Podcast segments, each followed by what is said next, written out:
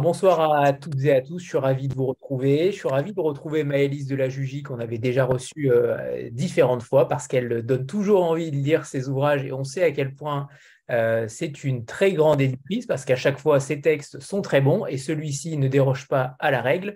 Alors vous avez vu que j'ai mis ma couverture et j'ai essayé de gagner des cheveux derrière moi, mais ne vous inquiétez pas, c'est euh, normal.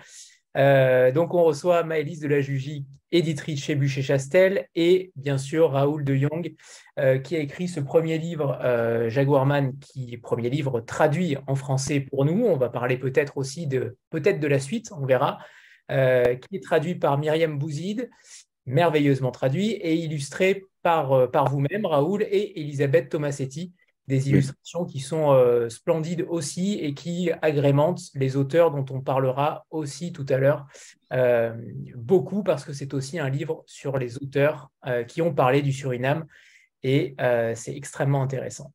Alors on va commencer avec, avec Maëlys comme toujours, avec l'éditrice pour nous parler de son auteur, pour nous parler de euh, de la découverte de Raoul de Jong. Euh, la littérature néerlandaise est, peu mise en avant en France et c'est bien dommage parce que là, on découvre euh, des trésors et on est ravi que vous ayez déniché Raoul de Jong.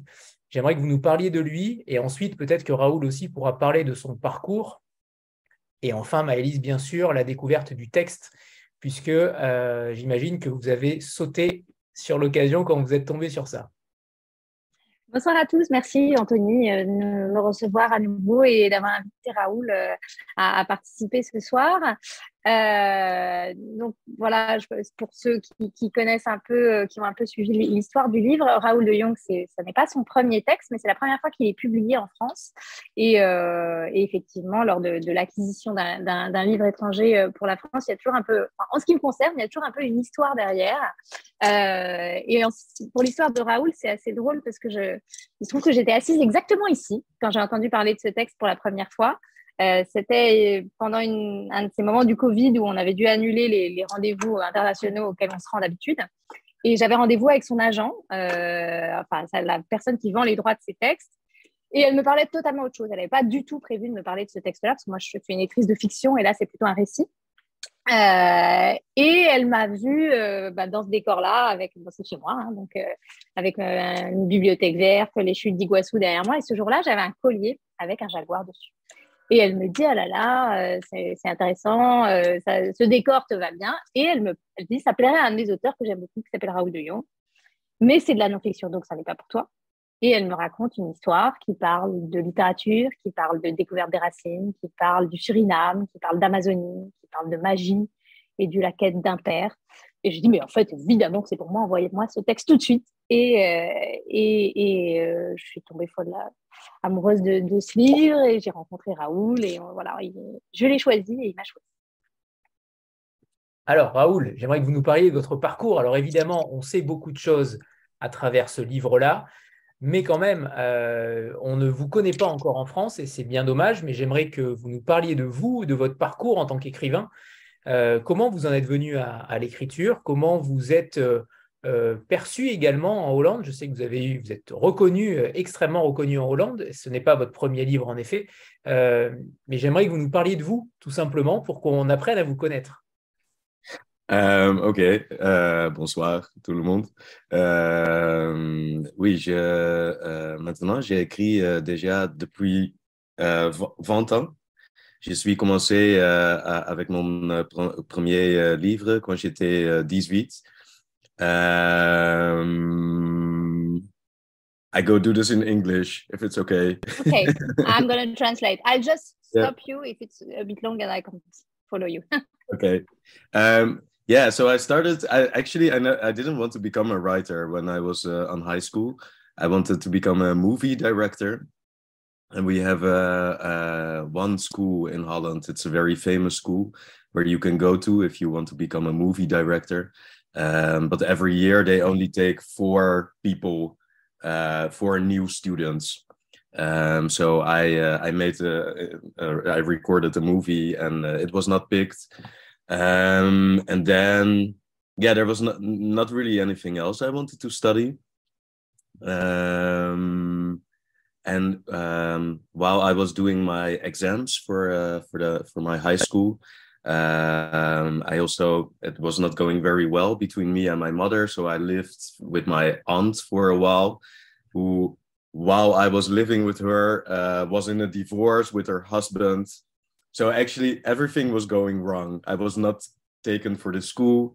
Um, yeah, my aunt was divorcing. I was not living with my mother. I didn't know what I wanted to do with my life. I did make my exams though. I got my diploma um, but I didn't know what I wanted to do with my life. And then one day somebody said, "Well, maybe you don't know what to do, but you have a computer and you're a very good writer. So why don't you just write a book?" And then I was like, "Yeah, okay, let's do that." So I opened the computer one day and I started to write. Um, and I didn't finish until uh, I I finished the book. I um, I didn't stop until I finished the book. Yeah, and by the end of that year, I I had my first novel written. Um, yeah, and that's how I became a writer. I never stopped doing it, basically. Um, yeah.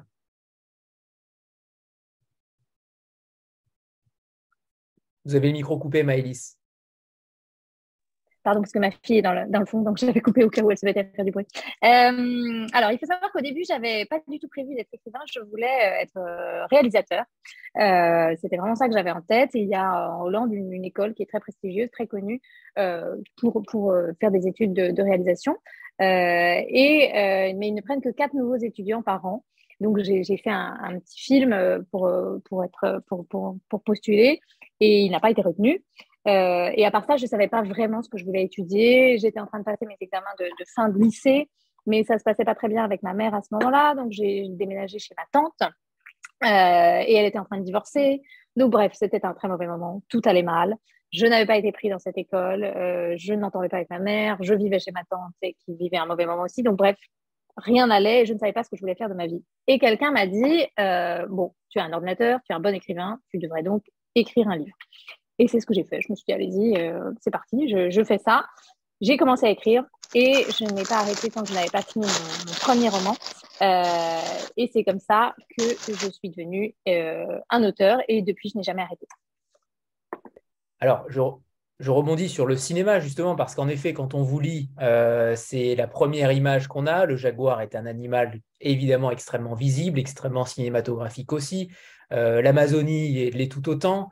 Euh, il y a quand même des paysages et c'est aussi une ode à la nature qui est euh, merveilleuse. Vous parlez tellement bien euh, du Suriname que vous n'avez visité euh, qu'une fois, il me semble. Il me semble pas que vous ayez. Si. I, I, yeah, I've, it was the first time I went, but in the book I, I pretend it's three months. In reality, I went two times for three months. Oui. So the, the reality is a little bit different than in the book, but yeah. Donc, en fait, ma question. Oui, allez-y, Malice. Je, je, traduis. Oui, euh, dans, dans, le livre, c'est la première fois que j'y vais. Et dans le livre, je dis que c'est j'y vais une fois et seulement trois mois. En réalité, à ce moment-là, j'y suis allée deux fois et, et, deux fois trois mois. Voilà, c'est un peu différent que par rapport au livre. Donc, ma question était euh, en effet sur le. Je ne sais plus d'ailleurs, j'ai perdu mon fil. Non, j'ai perdu le fil. Non, non, ma question était sur, euh, oui, sur le, sur le côté cinématographique où euh, en effet c'est extrêmement visuel. Ça ne m'étonne pas en effet que vous ayez eu cette envie de cinéma, mais ce que j'aimerais savoir c'est si dans votre tête ça aurait pu être un film, ça aurait pu. Est-ce que vous avez travaillé le livre en tant que euh, quasiment comme un scénario? Um, So if I understood correctly, um, if I could also make this into a film, is that the question? No, the question is uh, when you the, the, the the book is very cinematographic and very visual. So when you you wrote that book, uh, did you envision it also as a movie? Did you think of it as a maybe movie? Mm, no, no, not really. No, I, I I really thought of it as a book. Um, I mean, yeah, and I, I wanted to capture, of course, like the colors and the the feeling that you have in Suriname. That is a very visual experience. Also, Suriname is very beautiful and it's very stunning visually. Mm. The colors are very bright, and everybody is wearing very very bright colors. Um, and the sky has a certain color, and so yes, I wanted to capture that. Um, but I did always see see it as a as a book. The goal was to write a book. Um, yeah. I think also it would be very difficult to make this into a movie. There is a, a producer that is interested, actually now in Holland. We just had a meeting, um, uh, but it, it, it, I think it would be very complicated to make this into a movie. I feel the book would have to be completely rewritten in order to make it into a movie. The the the formula that I found to tell this story um, works on paper, but I think we would have to find another formula if we if we uh, for the movie.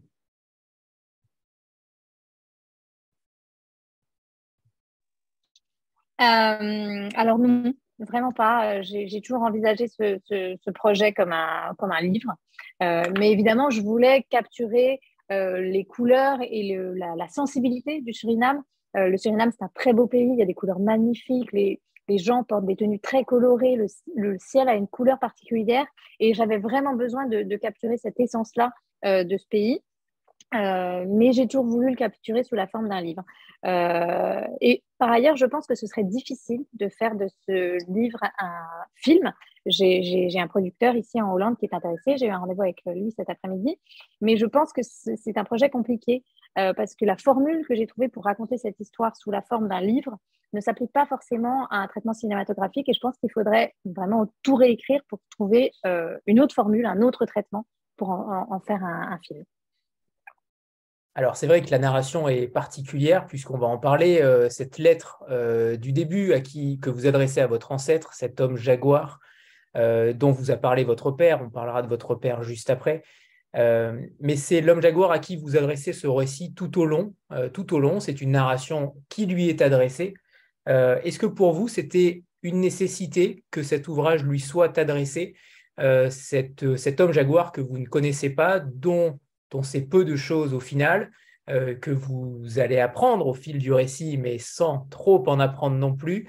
On va pas trop en dire, mais euh, ce style de narration, euh, est-ce que, est que vous avez pensé peut-être à le, à le dédier ou en tout cas à l'adresser à votre père plutôt qu'à l'homme jaguar? Est-ce qu'il y a eu un doute sur cette narration-là? Non, non, j'ai jamais euh, voulu euh, parler à mon père.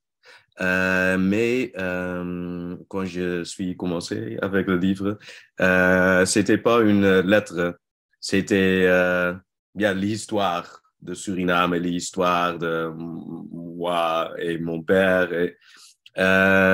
Mais j'ai trouvé que quelque chose a manqué et je savais pas qu'est-ce que c'était. Euh, et euh, un jour, j'avais une, un rêve et, euh, j'ai pensé, euh, ah, je dois, je pense, je dois réécrire euh, livre comme une lettre. Et j'ai essayé et c'était ça le truc qui a manqué. Excusez-moi le français. Euh, ah, oui. Bien, parce que c'est une sorte d'incantation, une sorte de d'apostrophe que vous faites à un personnage incroyable. Oui, et um, what I really wanted to do in this book was talk about the history of Suriname. That was a very uh, important part for me. I wanted to talk about this history that nobody knows here in Holland.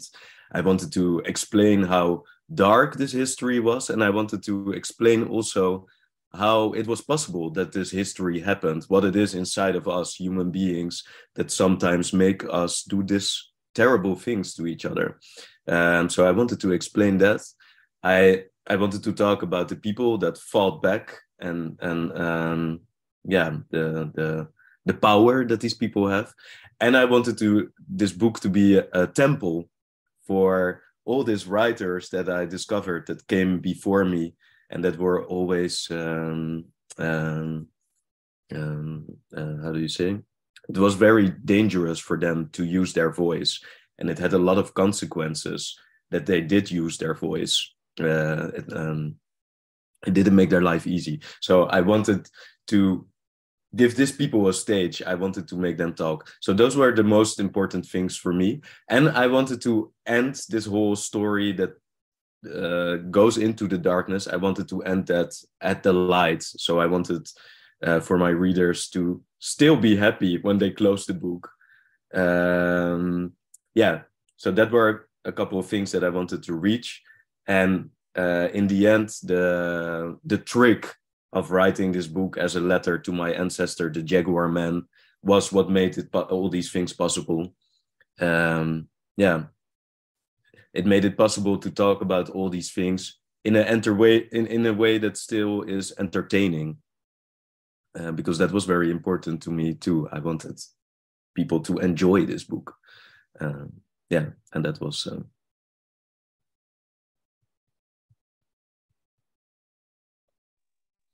Alors, en fait, au départ, je voulais surtout parler de l'histoire du Suriname. C'était la chose la plus importante pour moi. Je voulais parler de ce pays que personne ne connaît en Hollande et personne ne connaît cette histoire. C'est une histoire qui est très sombre, qui est très dure. Euh, et je voulais aussi explorer euh, comment c'était possible que cette histoire-là soit arrivée. Euh, qu'est-ce qui a rendu possible le fait que des humains aient, réduit en esclavage d'autres humains? et j'ai aussi voulu parler des personnes qui avaient, qui avaient tenté de combattre cette période-là. Et cet esclavage et de leur pouvoir, des, pouvoirs qu'ils avaient pour, pour, combattre, pour se battre et, et, se défendre. Je voulais aussi que ce livre soit une sorte de temple pour les écrivains que j'avais découverts pendant ma quête et ces écrivains euh, du Suriname qui sont venus avant moi euh, à cette époque-là, au moment où eux ont écrit, euh, c'était dangereux pour eux d'utiliser leur voix. Euh, ils l'ont fait quand même avec des conséquences assez terribles. ça n'a pas rendu leur vie plus facile. Et donc voilà, je voulais leur laisser la place, les mettre au centre de, cette scène et les laisser parler. Et je voulais aussi euh, que mes lecteurs euh, referment ce livre, voilà, traversent l'obscurité dans ce livre, mais le referment avec l'idée qu'ils sont allés vers la lumière. Euh, que je voulais que mes lecteurs soient, soient, quand même heureux à la fin de mon livre. Et donc, pour réunir tout ça, tous ces éléments-là, bah, le, la petite astuce que j'ai trouvée, c'était d'écrire une lettre à mon ancêtre, l'homme jaguar. Euh, voilà, en lui écrivant à lui, ça a rendu possible le fait de parler de tout ça et aussi de parler de toutes ces choses qui sont quand même assez sombres et que le lecteur trouve ça quand même euh, euh, agréable à lire, intéressant, amusant, qu'il passe un bon moment en lisant mon livre. Et c'est le cas. Justement, Raoul, je ne vais pas vous demander si vous avez écrit ce livre pour vous trouver, comme vous le dites à la fin du livre, puisqu'on vous pose souvent la question. mais justement, évidemment qu'il va au-delà ce livre, et vous le dites parfaitement, il adopte une vision plus universaliste sur l'enfer sur Terre, sur la destruction de l'homme sur l'homme. Mais j'aimerais savoir justement, si ce n'est pas pour vous trouver, qu'est-ce qui a motivé concrètement votre envie de l'écrire? Ah, ok. Est-ce que c'est cette presse? Oui. Euh, oui, oui. Euh, mon euh, plus grande motivation pour écrire ce livre, c'était que c'était clair pour moi que euh, personne en Pays-Bas euh, connaît cette histoire. Et cette histoire est part de l'histoire de Pays-Bas. Tu peux pas comprendre comme Pays-Bas est, comme notre monde est aujourd'hui, si tu connais pas euh, cette histoire. Et ça, c'était la plus grande motivation pour moi. je voulais, je voulais partager euh, tout que j'ai découvert de cette histoire avec le monde parce que je pense que euh, c'est très important euh, pour, pour, monde. Um, I think a lot of things, uh, terrible things have happened and a lot of injustice has been done to uh, many people in the past. And I, I, I, feel also the responsibility to heal this. Um, for these people that came before me, but also for the people that live now. I think it's very important for everyone to, that we heal this dark spot in our history so that we also uh, create a better future. yes, that is my biggest motivation for writing this book.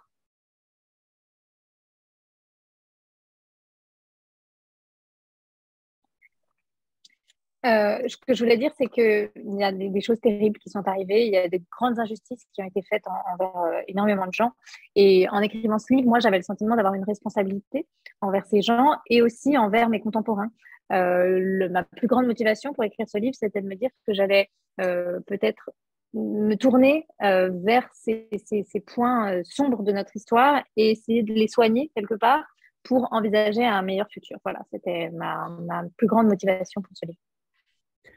Comment vous expliquez justement cette méconnaissance des, euh, Néerlandais euh, sur cette histoire-là du Suriname? Puisque nous aussi, en France, on a un passé colonial et colonialiste. Euh, le Suriname a été occupé par différents pays, ce soit les Espagnols, les Anglais, les Français et les Néerlandais. Comment vous expliquez qu'on ne, que les Hollandais ne connaissent pas cette histoire-là? Ou en tout cas la connaissent mal? I think because this, yeah, this story has been kept away for, from us um, because it's a dangerous story. Because if you know this story, you also understand what was um, necessary uh, to create the world that we live in today. You understand that actually this world is not so beautiful and that it's um, good to maybe also change it change it and um, yeah so i think it's a dangerous story obviously uh, because they worked very hard to keep it away from us. And there were many ways in which they kept it away from us. The first thing of course is that they don't teach you they don't talk about this history at school. Um, there are writers like myself that came before me that felt a responsibility to write about this history because they knew this history. And what they did with their books was um, that they didn't put it with literature. They put it like in a different section of the bookstore. So they put it for example with suriname or slavery. So you only find these books if you are already interested in this history um, which they also do in france by the way i noticed uh, with many writers from Haiti, for example, or from Guadeloupe or Martinique. I also know it is actually quite similar in France. Uh, what I noticed, for example, is that many people, many of my good French friends, they don't know Toussaint Louverture, uh, which is very surprising to me because it's like such a big part of uh, French history. One second, sorry, somebody is knocking on my window. One, one, one second hey, het eten is aangekomen al. Ja, ze zijn eh, binnengekomen. Sorry, ik zit in de Zoom. Ja, ze, ja, ik heb het. Ja, dankjewel. Ik zit dus in een Franse Zoom, een Franse boekenclub. On adore ce moment. Ja, oké, oké, oké. Bye, bye, bye, bye.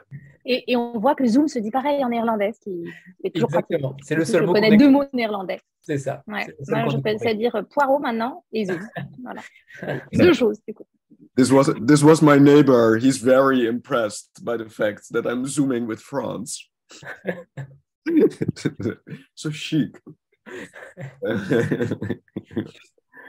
Euh, oui, bah Elise, vous aviez à traduire ou pas? Oui, il me semble. Oui, je vais traduire tant qu'on y est.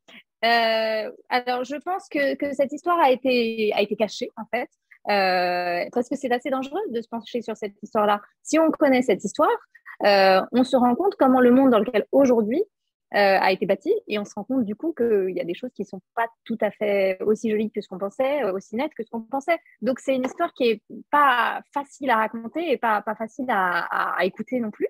et comment ils ont fait pour cacher ça? Eh ben, ils ont fait de plusieurs manières. Premièrement, l'histoire du Suriname n'est pas enseignée aux Pays-Bas. on n'enseigne pas aux enfants l'histoire du, Suriname, alors que ça a été une colonie néerlandaise pendant assez longtemps. On a aussi caché euh, les œuvres d'auteurs qui sont venus, ben, comme moi, avant moi, euh, qui avaient cette responsabilité de raconter l'histoire, qui l'ont fait. Sauf que pendant des années, leurs livres n'étaient pas euh, rangés dans la littérature néerlandaise. Ils étaient rangés dans des sous-catégories comme Suriname ou esclavage. Fait que si on n'avait pas déjà un intérêt pour ces sujets-là, eh ben, on ne découvrait pas leurs œuvres. C'est un peu pareil en France, euh, voilà, sur la littérature qui vient d'Haïti, de Guadeloupe. Euh, moi, par exemple, j'étais assez surpris euh, dans mes amis français d'apprendre que Toussaint Louverture, par exemple, était quelqu'un d'assez peu connu des Français, alors que c'est quelqu'un de, très important. et si je peux rajouter quelque chose dans ce qui me concerne, c'est quelque chose dont on a parlé déjà avec Raoul. Nous, par exemple, on publie Marie Scondé, donc, Marie est une écrivaine française et on la trouve rarement en littérature française. Alors que, par exemple, on trouve Amélie Nothomb, qui est belge, ça, ne dérange personne. c'est quelque chose dont on avait beaucoup discuté.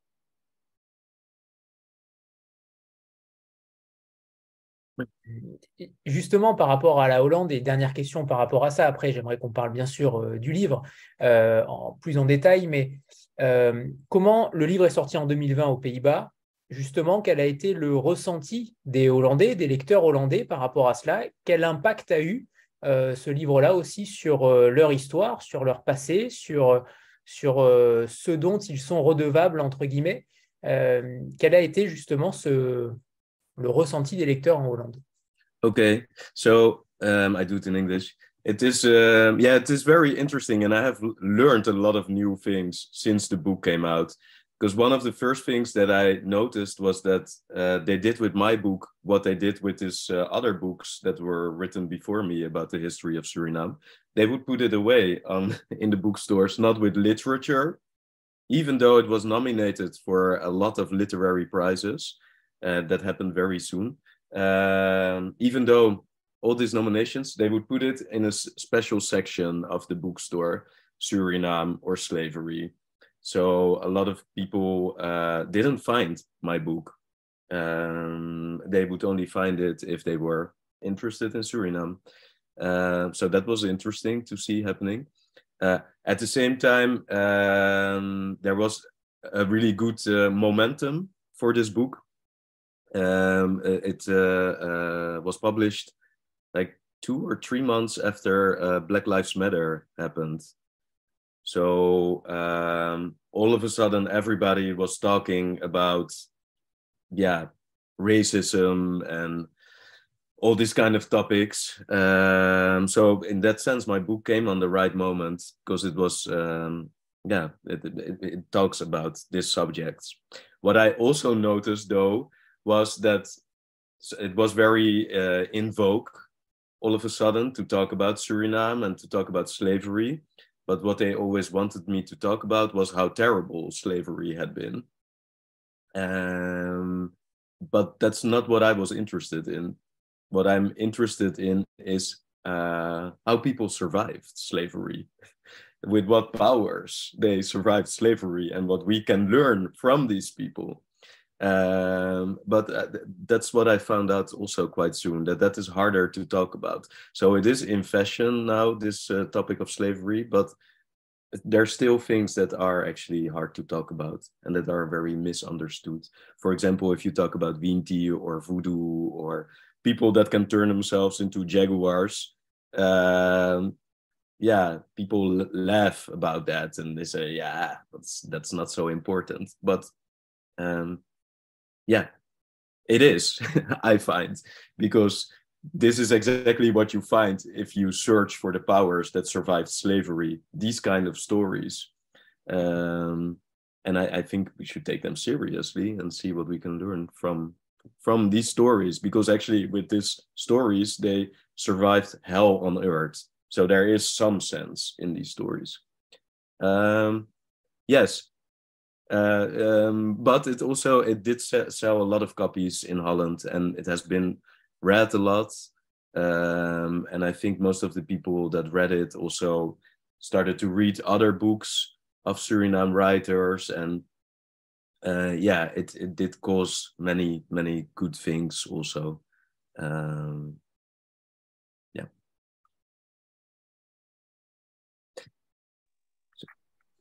Oh, I'm going to translate and then you can go back. Yeah, okay. um, alors, ça a été très intéressant. J'ai appris euh, beaucoup de choses. Euh, déjà, euh, j'ai vu que, que, mon livre, comme d'autres livres auparavant, dans un premier temps, était mis dans ces sections, ces petites sous-sections à la librairie Suriname, esclavage. donc, il était difficile à trouver. Et alors que ce livre avait été nominé pour des prix, des prix de littérature, et ça, c'est arrivé très vite. Mais au début, il était difficile à trouver. Après, c'était quand même un bon moment pour sortir ce livre. Il a, plutôt profité du moment auquel il est sorti parce que le livre est sorti à peu près trois mois après le début du mouvement euh, Black Lives Matter.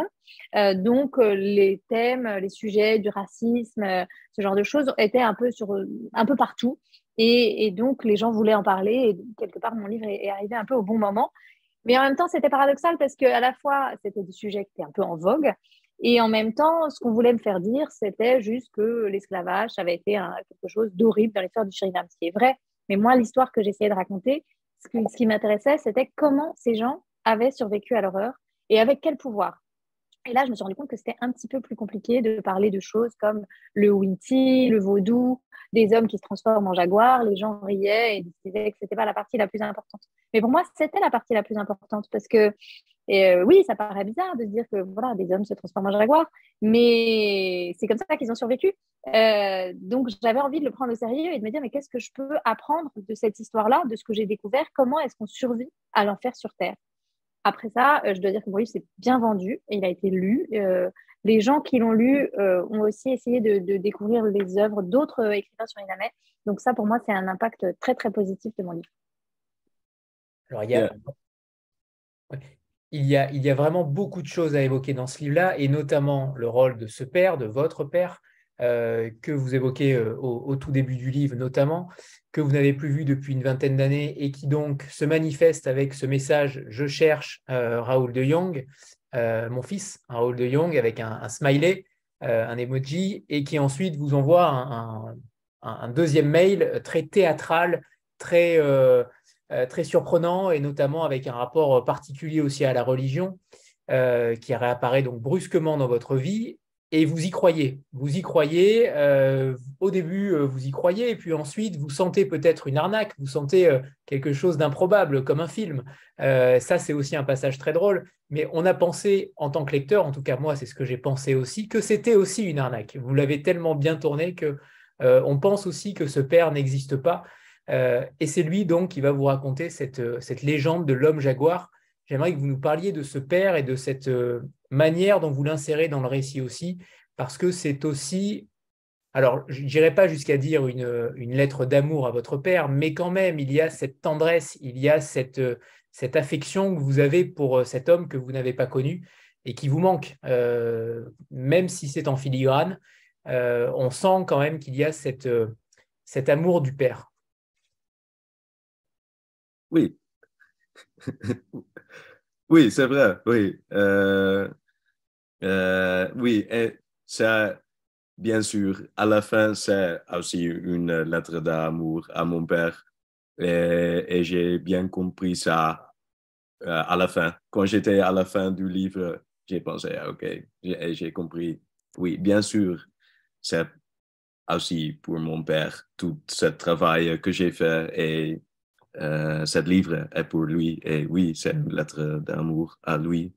Et je voulais dire à lui et à moi-même euh, que ce n'est pas une, euh, euh, comment tu dis ça, curse?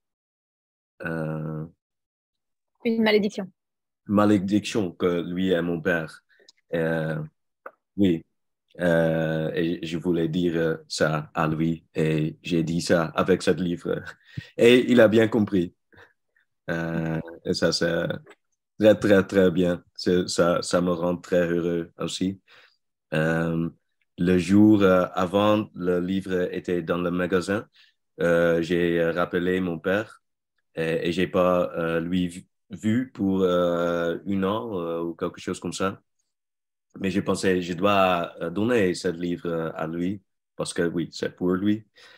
Euh, et je ne sais pas s'il il va être en colère ou s'il va comprendre ce livre, mais à moi, je dois le donner, à lui.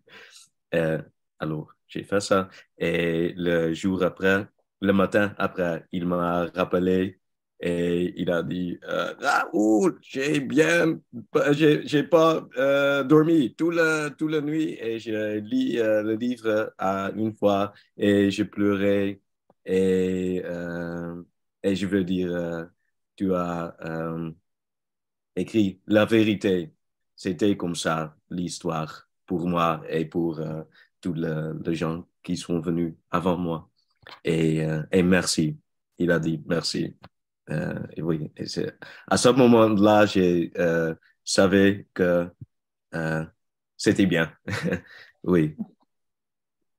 Et en effet, la vérité, c'est que, c'est que je trouve que vous avez eu une immense lucidité sur vous-même, notamment dans, tous les, dans tout le livre. Vous dites à un moment donné, tout ce qui m'arrive ne doit pas automatiquement se transformer en livre. Ça, c'est aussi quelque chose d'important parce que euh, votre vie, et en tout cas votre vie, votre, vos ancêtres et votre histoire est un roman, en, simplement. Donc, euh, sur, sur, cette, sur cette part d'autofiction, d'autobiographie, Comment vous, euh, comment vous jouez sur ça? Est-ce que finalement, est-ce que oui, tout ce qui vous arrive ne doit pas automatiquement finir dans un livre? Oui. non, il vous arrive plus que ça Il vous arrive encore il vous arrive d'autres aventures encore, euh, encore plus euh, incroyables? Oui, oui, oui, tout le temps. Non, et oui, vraiment c'était toujours euh, comme ça. Mais euh, aussi, euh, depuis la publication de ce livre, beaucoup de choses très bizarres happened to me. Um, but what do I want to say?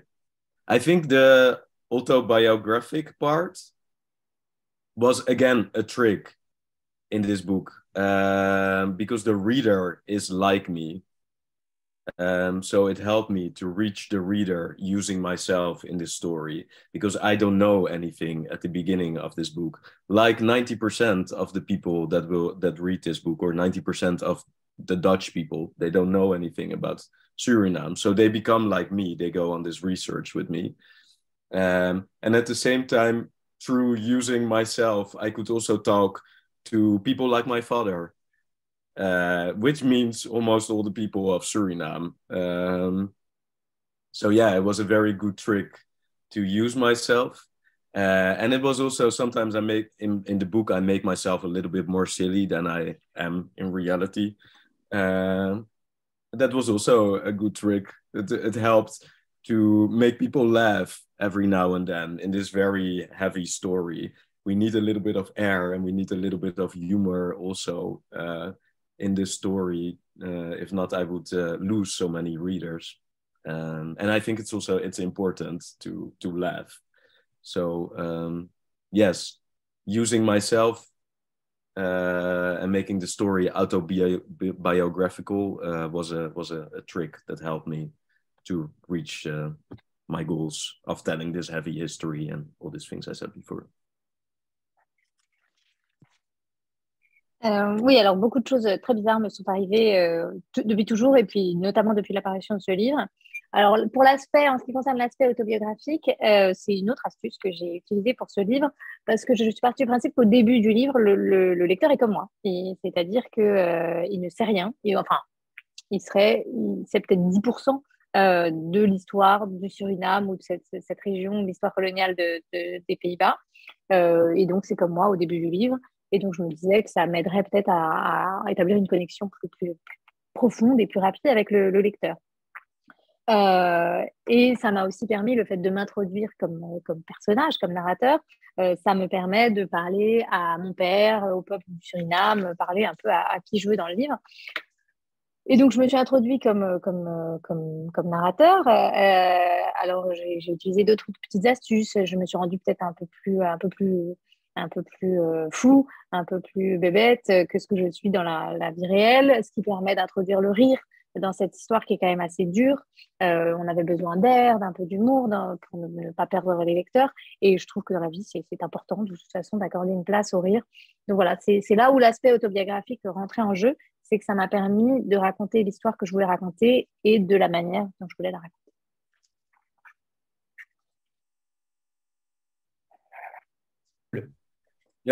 On en a choisi qu'un d'ailleurs. Donc Raoul va vous lire le premier extrait en néerlandais et Maëlys euh, va le lire également en français pour que vous ayez euh, la langue aussi, puisque c'est la première fois qu'on va entendre du néerlandais ce soir. Et ensuite, euh, traduit donc par Myriam Bouzid et donc lu par Maëlys de la Jugie. Ok. c'est le, début du livre. Beste gij die mijn voorvaders zijt, de afgelopen jaren speelde u een spel met mij. U gaf me tekens en ik heb ze gevolgd, van Rotterdam naar Paramaribo, van Rome naar Recife. Maar telkens, als ik op het punt stond op uw staart te trappen, sprint u door. We kunnen niet eeuwig zo doorgaan. Ik denk dat u dat zelf ook wel begrijpt. Het is tijd om de balans op te maken, om onze kaarten op tafel te leggen. Vooruit, ik begin. Het is geen verhaal over wit of zwart of Nederland of Suriname. Het is ook geen verhaal over mijn vader, al spelen al die elementen een rol. Dit, beste Jaguar Man, is een verhaal over u. Er is mij verteld dat u bovenmenselijke krachten had en dat die krachten iets te maken hebben met mij. Is dat mogelijk? Is het mogelijk dat mijn leven door uw daden beïnvloed wordt alleen omdat we datgene deden? Als ik naar mijn vader en mij kijk, dan lijkt het antwoord ja. 28 jaar lang was hij geen vader en toch deden we van alles, veel meer dan alleen ons uiterlijk. En als dat zo is, dan is het logisch dat er in mij ook iets van mijn vaders vader zit. En van mijn vaders vaders vader. Een van die vaders bent u. Volgens mijn vader kon u uzelf veranderen in het sterkste en volgens sommigen vreedste dier van het Zuid-Amerikaanse regenwoud. De koning van de Amazone, de jaguar. Hoe deed u dat? Wie was u? Waar kwam u vandaan? Hoe kwam u aan uw krachten? En waarom moet ik die krachten volgens mijn vader met rust laten? Euh, il, faut, il faut donc prévenir le voisin, la voisine, que là, pour le coup, la, la réunion Zoom se passe maintenant en Hollande. Oui. C'est à vous. Euh, à vous qui êtes mon ancêtre. Ces dernières années, vous avez joué un petit jeu avec moi. Vous m'avez envoyé des signes et je les ai suivis. De Rotterdam à Paramaribo, de Rome à Récif. Mais vous vous échappiez à chaque fois que j'étais sur le point de vous atteindre. On ne peut pas continuer éternellement comme ça. Je pense que vous en êtes conscient vous aussi. Il est temps de faire le point, de jouer carte sur table. Alors je commence. Ce livre ne parle ni des Blancs, ni des Noirs, ni des Pays-Bas, ni du Suriname, ni de l'Amérique du Sud et de l'Europe, ni de mon père, même si tous ces éléments jouent un rôle. Cette histoire parle de vous. On m'a raconté que vous possédiez des pouvoirs surhumains et que ces pouvoirs ont un rapport avec moi. Serait-ce possible Serait-ce possible que vos actions influencent ma vie juste parce que nous partageons certains gènes Quand je me tourne vers mon père et vers moi, la réponse penche vers le oui. Il n'a pas été mon père pendant 28 ans. Et pourtant, nous nous ressemblons beaucoup, et pas seulement physiquement. Et s'il en est ainsi, il est logique qu'il y ait en moi quelque chose du père de mon père et du père du père de mon père. Vous êtes l'un de ses ancêtres. Selon mon père, vous étiez capable de prendre la forme de l'animal le plus fort et pour certains le plus cruel de la jungle sud-américaine, du roi de l'Amazonie, le jaguar. Comment faisiez-vous? Qui étiez-vous? D'où veniez-vous? D'où teniez-vous vos pouvoirs?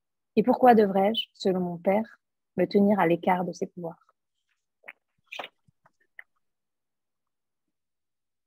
Lu euh, en dictée à mes élèves, donc, je le connais particulièrement.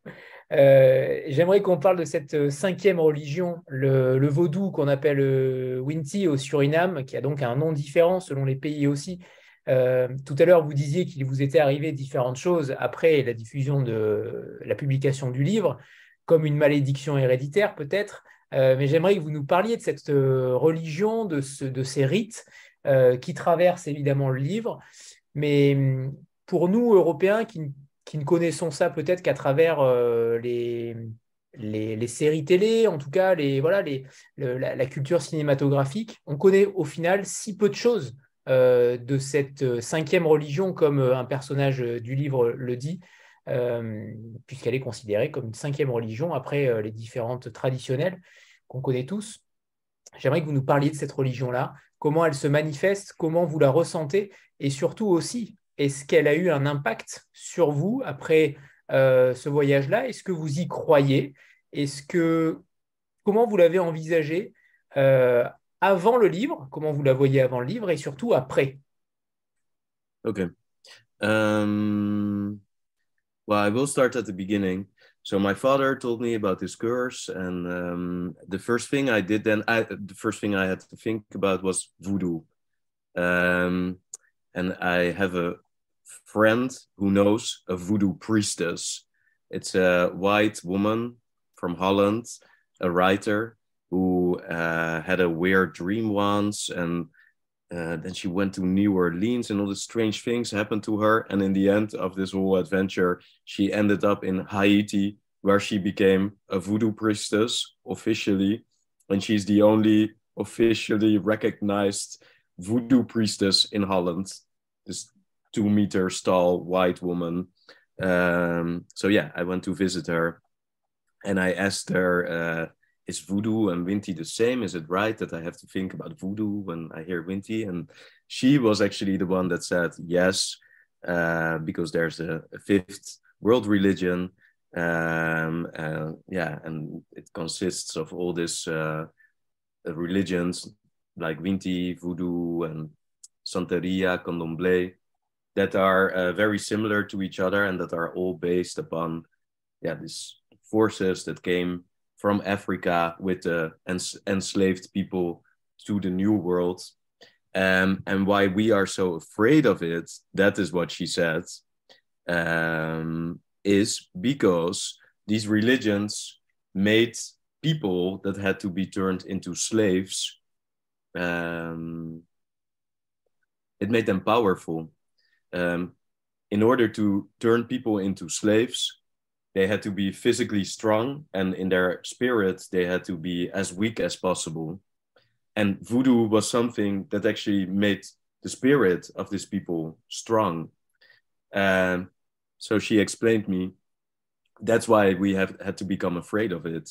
That's why we are afraid of it because there was a campaign um, mostly starting after the uh, haitian revolution which was a very big revolution and very successful which was started by a voodoo priest it was done with voodoo powers, um, and it succeeded.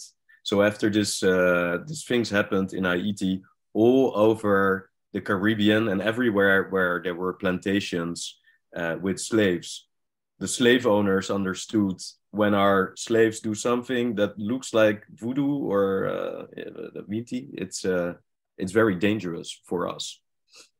Um, so the, the, the, the slaves themselves had to be convinced that voodoo was something bad, but also the rest of the world had to be uh, told the story that, that voodoo was something bad. So we had, like until today, we have all these movies about voodoo and all these books about voodoo that yeah explain voodoo was a very scary thing. And that's what i knew about voodoo like most of the most of the people. But that is not what voodoo is. That is what I understood. Um, yeah, actually, already when I met this woman because she explained me, but I couldn't tell that in Jaguar Man because then it would be too clear that I already knew everything, and then it didn't make sense to make this whole trip that I made to Suriname. Um, but yeah, actually, what voodoo is is it's a way of um, being connected with the reality around you. Um, and it is something yeah it's like certain acts that you can do that help you to to blossom and to be healthy and to be connected with the world around you. Um, yeah and if you go to the basis basis basis of what voodoo or Winty says uh, it says like you don't need anything you don't need a bible you don't need uh, newspapers to understand the world around you. What you need are your brains and your senses. Um, yeah, you have everything inside inside of you to understand the world around you. Um, so use that. use your brains and use your senses, um, and know that the world around you, what it wants for you is to blossom like a flower. Um, yeah, that is what that is what voodoo uh, and Winti are. Um, yeah, and they give very specific rituals that you can do in order to be healthy and to be connected with the planet around you. Um, yeah, and I know by experience now because I I tested these rituals that they work. It it it works um, to sometimes, for example, give flowers to the water or or something. That is like a Winti ritual. You give flowers to the water, or you give flowers to your ancestors, or you take a bath with flowers to to thank your ancestors for the life that you have, and um, yeah, and it that that is a good idea. Basically, it is like saying thank you, thank you life, thank you water, thank you earth, thank you, planets, for everything you gave me. Um, that's what you do when you give these flowers, for example. And the, the the joke, the funny thing is that after you do that, you actually feel grateful. You feel happy to be alive. So, yes, that is uh, that is why I still do it because it's nice to be grateful for life. Uh, yeah. Long story. do, do, no worries. No worries. Um, oui, donc il y a effectivement cette cinquième religion euh, dont, dont, vous parlez, euh, qu'on appelle le Winti, le Vaudou, la Saint-Eria ou le Candomblé. Euh, moi, quand euh, mon père m'a parlé de ça en me disant que c'était une sorte de, de malédiction, euh, la première chose à laquelle j'ai pensé, c'était un ami qui connaît une prêtresse vaudou, euh, qui est une femme blanche, euh, qui est la seule prêtresse vaudou officielle de, de Hollande. En fait, il se trouve qu'elle avait fait un rêve qui l'a amenée à la Nouvelle-Orléans, puis à Haïti, et c'est là qu'elle est devenue euh, officiellement une prêtresse vaudou, qui est donc cette femme de 2 mètres de haut. et donc, je suis allée la voir et je lui ai posé la question sur le Winti, est-ce que c'est la même chose que le vaudou? Et elle m'a dit, bah oui, tout ça c'est la même chose, le Winti, la Saint-Péria, le, candomblé, euh, le vaudou. Et c'est cette religion qui a été amenée euh, par les personnes qu'on a réduites en esclavage en Afrique pour les emmener vers le Nouveau Monde. Euh, et c'est une religion dont de toute façon on, est, on, on craint, dont on est effrayé. Pourquoi? Parce qu'en fait, euh, pour réduire quelqu'un en esclavage, on a besoin qu'il soit fort physiquement et que son esprit soit faible. Et qu'est-ce qu'a fait cette religion? C'était rendre leur esprit fort, fortifier leurs esprits. Et c'est pour ça qu'on a peur de cette religion. Par exemple, la, première, les premières campagnes de dénigrement de cette, religion, ça s'est fait juste après la révolution en Haïti, qui a été une révolution euh, couronnée de succès euh, et qui a été initiée par un prêtre vaudou avec des pouvoirs vaudous. Donc, ce qui s'est passé, c'est que dans toutes les Caraïbes, les propriétaires euh, qui avaient des esclaves se sont dit, oh là là, euh, si on voit euh, nos esclaves en train de pratiquer ce genre de choses, il faut qu'on arrête ça tout de suite parce que c'est très dangereux. Donc, pour cela, il fallait dire aux esclaves en question que c'était dangereux et dire au reste du monde que c'était dangereux. Donc, c'est pour ça qu'on a aujourd'hui, encore aujourd'hui, des livres, des films qui montrent ce que moi, je connaissais du vaudou, qui était quelque chose de très effrayant, de maléfique, et voilà, c'est moi, c'est ce que je connaissais de ça en tant que personne. La réalité est très différente, euh, et cette femme me l'a expliqué d'ailleurs assez rapidement. Euh, après, euh, voilà, je ne l'ai pas mis tel quel dans le livre, parce que sinon, ça n'avait aucun intérêt que je fasse toute cette quête dans le Suriname, etc. mais si on regarde ce qu'est cette religion, c'est en fait juste une façon d'être connecté au monde qui nous entoure. C'est le principe de cette religion, c'est qu'elle veut que on s'épanouisse euh, et qu'on soit connecté avec le, monde. Et ce qu'elle dit euh, en deux mots, c'est qu'on n'a pas besoin d'une Bible ou des journaux ou d'informations pour, euh, pour être vraiment connecté avec le monde. on a tout ce qu'il faut avec nos sens et, nos cerveaux et que donc il faut utiliser ça pour avoir une connexion avec le, monde autour de nous. donc il y a des rituels très spécifiques pour, pour, pour expérimenter, pour faire l'expérience de cette connexion.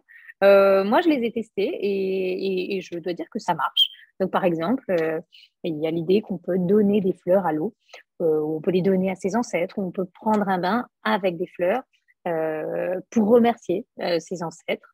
Euh, c'est une manière de, donner des fleurs à, ses ancêtres et au monde pour dire ben, merci pour tout ce que j'ai autour de moi, la vie, les fleurs, euh, la nature, le monde. Euh, et la vérité, c'est que hum, quand on fait ça, on se sent très reconnaissant et, heureux à la fin. Donc c'est pour ça que je, continue à le faire parce que ben, c'est agréable d'être reconnaissant et, heureux. donc c'est à ça que ça ressemble en deux mots.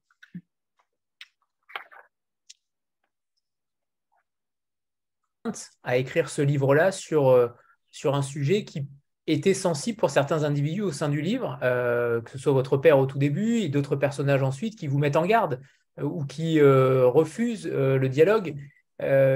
comment a été votre position par rapport à tout cela? Est-ce que vous étiez craintif?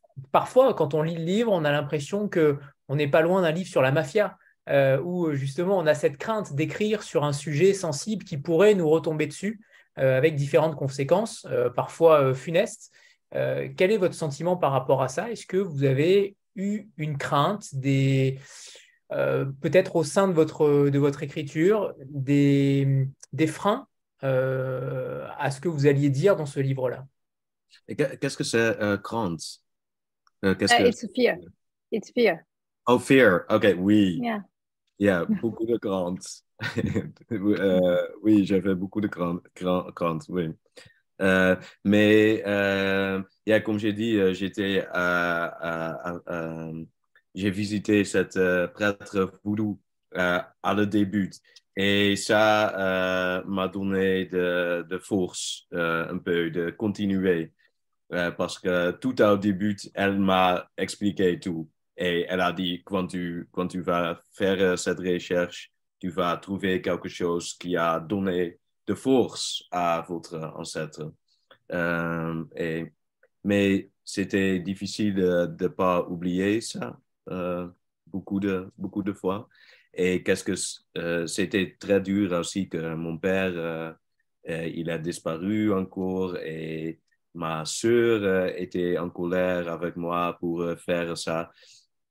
Et le, même l'éditeur hollandais, ils ont dit non, tu ne dois pas euh, faire de recherche du euh, voodoo et vinti et même la littérature suriname, c'est pas intéressant. Euh, et alors, je me senti très seul souvent pendant cette aventure. et j'ai avait de craintes et j'étais très triste aussi souvent. C'était très dur, c'était pas facile faire ça. Bon, pas ce roman, mais ce livre, euh, c'est aussi un, choc des cultures, euh, notamment sur le. Je trouve que vous avez une façon d'écrire la différence entre euh, les Surinamais et les Européens, notamment. Il y a des passages magnifiques, notamment sur la démarche, la démarche d'un Suriname, Surinamais qui marche sans objectif, avec du groove dans les hanches. Euh, mm. qui ne marche pas droit au but, mais en interaction avec les éléments. Ça, j'ai adoré ces passages-là sur le, sur le temps qui passe, qui est différent entre eux et nous, euh, sur la notion de temps, la notion de, euh, de vie qui est écrasée pour les Européens et de vie beaucoup plus étalée, beaucoup plus lente sur ces, sur ces territoires où il y a évidemment beaucoup plus de place pour l'être humain, mm. contrairement dans nos villes c'est aussi ce choc des cultures-là qui est intéressant dans, le, dans le, livre. Et, j'aimerais que vous nous parliez aussi de ça, de cette euh, différence, ce choc peut-être que vous avez eu en allant là-bas. Euh, comment vous l'avez, vous avez ressenti cette différence de culture, de civilisation euh, Où vous vous sentez le mieux finalement, Raoul? Est-ce que vous vous êtes posé la question en vous disant où suis-je le mieux? Suriname ou ici euh... Ça a été une interrogation de votre part aussi. Pardon? Est-ce que vous vous êtes posé la question sur cette euh, différence et sur cette envie peut-être euh, de retourner là où vous, vos ancêtres étaient nés? Oui, oui, mais je suis tous les deux. Je suis surinamais, mais je suis aussi néerlandais. et j'adore j'ai adoré mes grands-parents néerlandais aussi. Et j'adore ma mère qui habite à Marseille et ma, tante. Et, euh, yeah, et j'adore Suriname aussi. Euh, et j'adore l'Italie et le chinois. I don't know. That, I will go in English again. That is a little bit the point. I'm neither, I'm not Dutch and I'm not Surinamese. I'm a human being. And that is the point. You, as a human being, you can take a little bit of everything and become bigger than what you were when you were born. so I am not Dutch. That is just something that is written on my passport. And that isn't that was not the ending. That was just the beginning. Um, and that is what is nice about being alive that you can learn things and and change and look at life from different perspectives. So yes, yeah, that that is how I truly feel about it. But I do love Suriname a lot. I have been back there um, last year, and uh, it was very cool. I, I describe in the book now that I was walking on the street and people would honk their cars because they thought my hair was not good.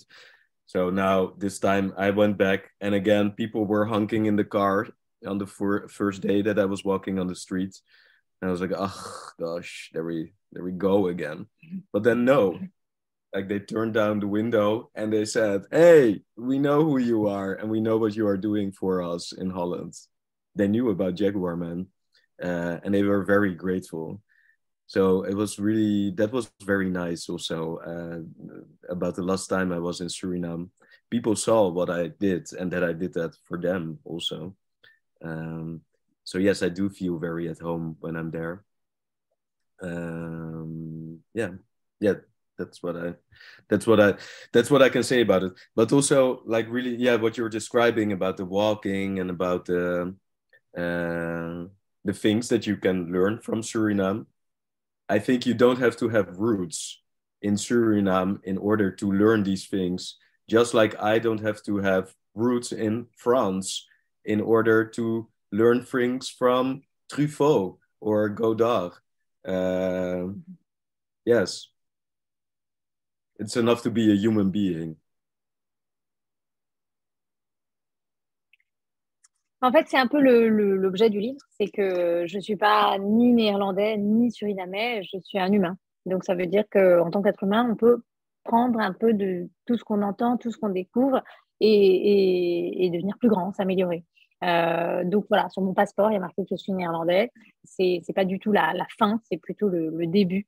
Euh, je pense que c'est important de garder les yeux ouverts et de, pouvoir voir différentes perspectives euh, de la vie. Cela étant, bah, moi j'adore le Suriname et particulièrement quand j'y suis retournée l'année dernière. Dans, le livre, je décris un, moment de mon premier voyage où les gens me klaxonnaient dans la rue parce que je portais mes cheveux au naturel comme ça et ils trouvaient que c'était pas possible et qu'il fallait que je me coiffe. Et donc là, j'y suis retournée et les gens ont commencé, voilà, dans la rue, euh, premier jour, à me klaxonner. Je me suis dit, ah là, c'est reparti avec cette histoire de cheveux.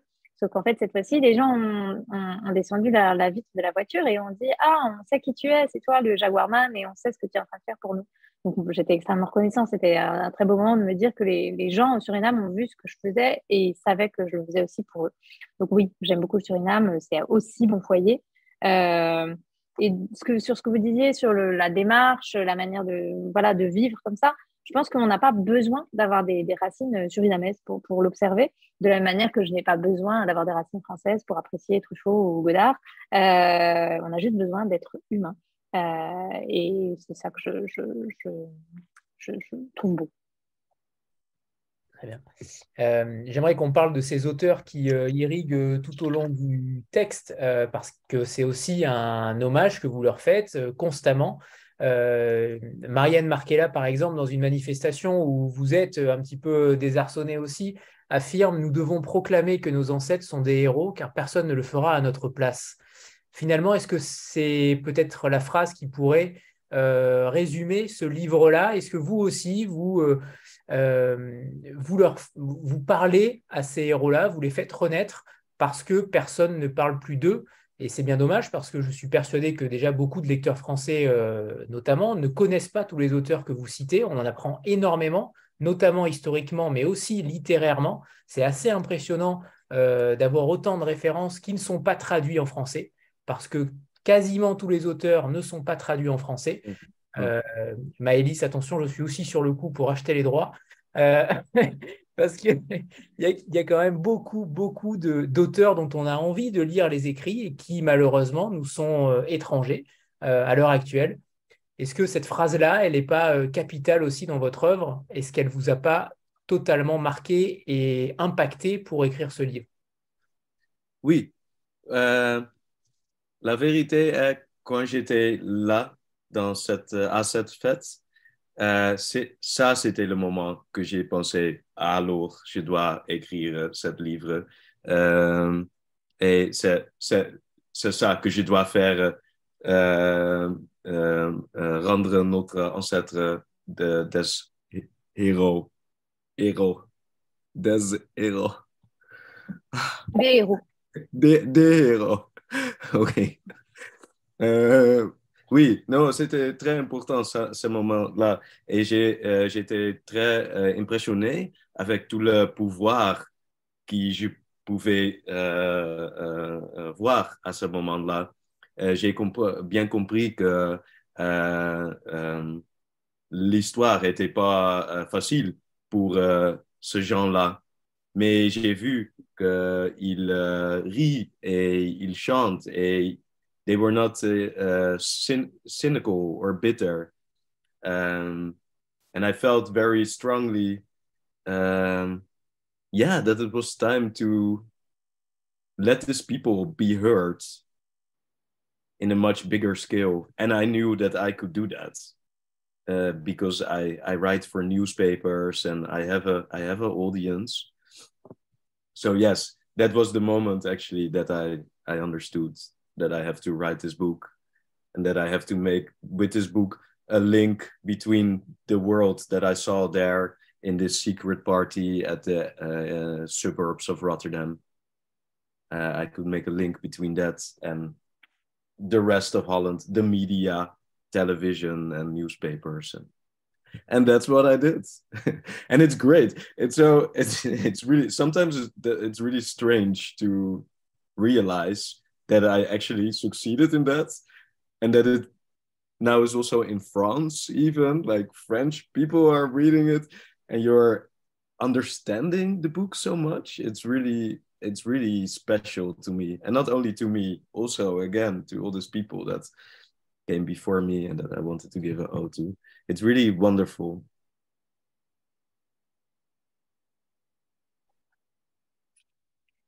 Euh, oui, et puis surtout, ce qui, ce qui m'a impressionné, c'est de voir que tous ces gens autour de moi dans cette fête n'étaient pas des gens cyniques ou amers alors qu'ils avaient eu une vie très difficile.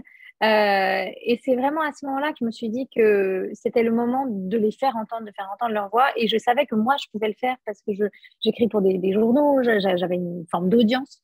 Et donc voilà, là, à ce moment-là, je me suis dit, non, il faut que j'écrive ce livre-là pour euh, faire un lien entre cette partie, euh, cette, fête secrète dans les faubourgs de Rotterdam euh, et le reste de la Hollande, euh, les médias, la presse, les lecteurs. et j'avais vraiment ce désir-là et je l'ai fait. et c'est génial en fait. Aujourd'hui, même aujourd'hui, ça me paraît bizarre de me dire que ce projet-là, eh ben, je l'ai fait, j'ai réussi et il est même en France. voilà, ça me, ça ça fou que le, livre soit lu par des Français. Et d'ailleurs, les, Français le, le, lisent et ils le comprennent très très bien. Euh, et je trouve ça merveilleux euh, euh, pour les gens pour qui j'ai voulu l'écrire. Que voilà, il soit compris dans une autre langue, ça, me, touche énormément.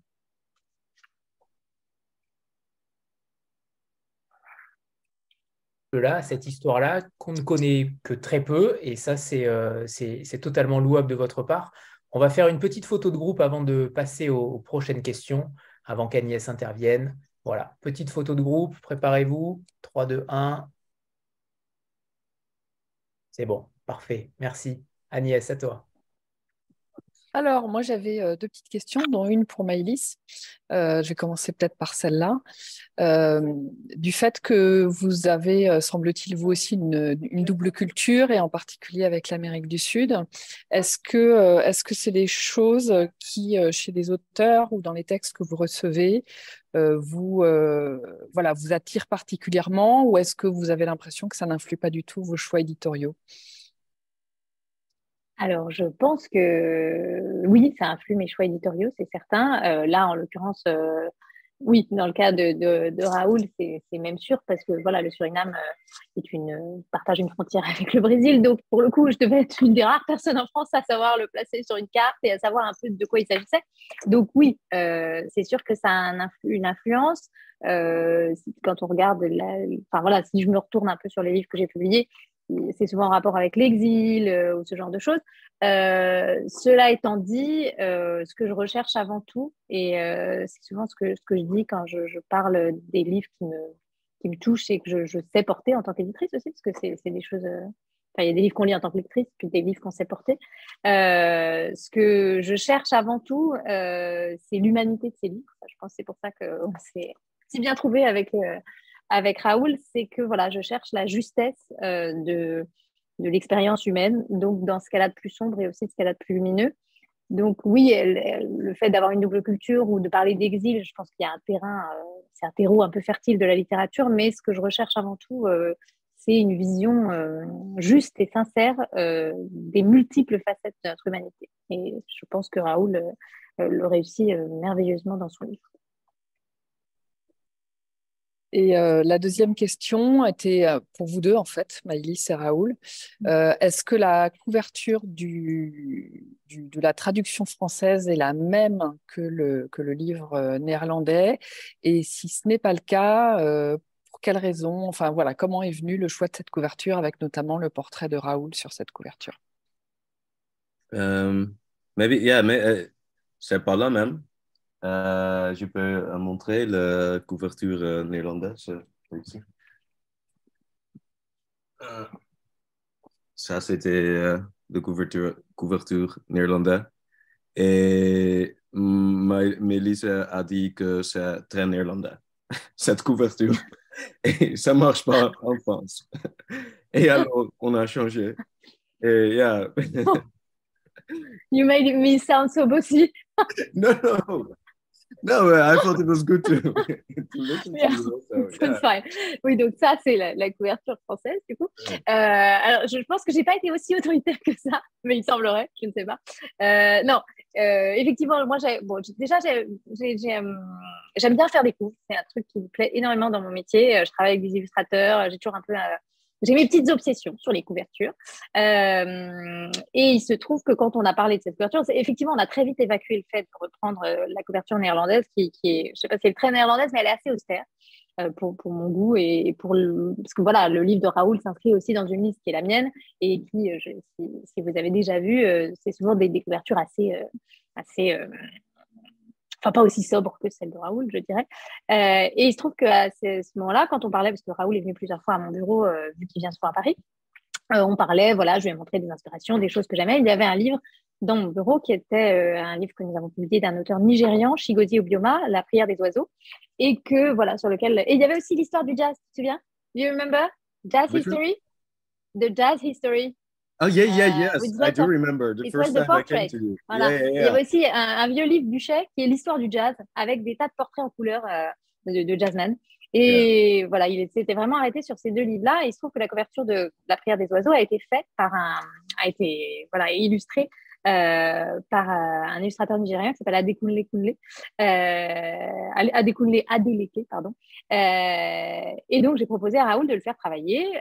Et moi, je voulais, comme c'était un récit et que c'était un récit qui mettait en scène Raoul, euh, je voulais son, portrait sur, le livre, ce à quoi on s'est vite accordé. Après, on a tourné un peu autour. Est-ce qu'on met de la, forêt Est-ce qu'on met pas de forêt? Il y a eu tout un passage où on avait mis des, des, cernes d'arbres, des, cercles concentriques comme ça, comme sur une- des racines, euh, ou juste lui, euh, une griffe. euh, Enfin, on a eu ouais, la, la griffe comme ça, mais ça cachait son visage, c'était dommage.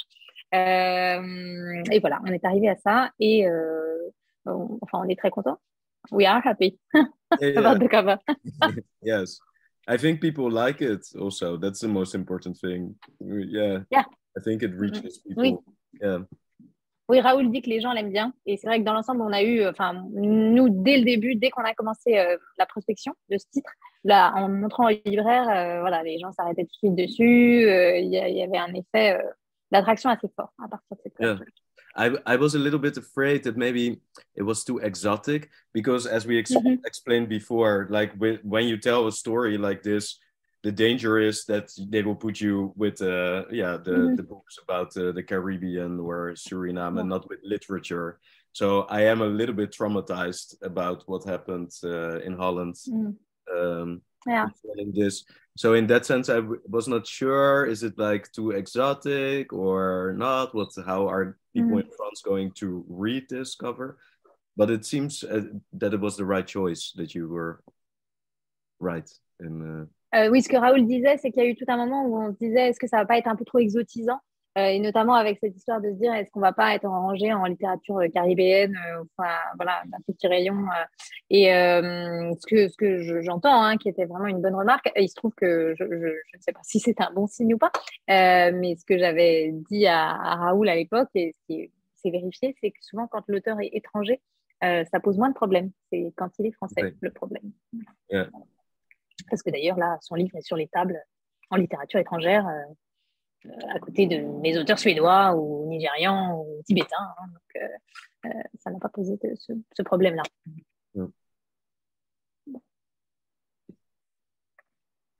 Euh, bonsoir tout le monde, bonsoir Raoul et Maïlis. Euh, une question peut-être euh, pour tous les deux. Au-delà de la couverture qui est vraiment hypnotique, je trouve. Alors moi, je n'ai pas lu le livre encore, hein, mais j'ai vu qu'il y avait des, des, illustrations à l'intérieur. comme je n'ai pas lu le livre, je voulais que vous m'expliquiez un petit peu à quoi elles servaient, enfin si elles servent finalement à euh, un intérêt, une volonté d'être documentaire ou si ça sert euh, une forme de fiction. Enfin voilà, voir un petit peu euh, quel, est, quel a été aussi le travail pour vous en tant qu'éditrice peut-être autour de ces illustrations et si elles étaient présentes aussi dans la, dans la version néerlandaise.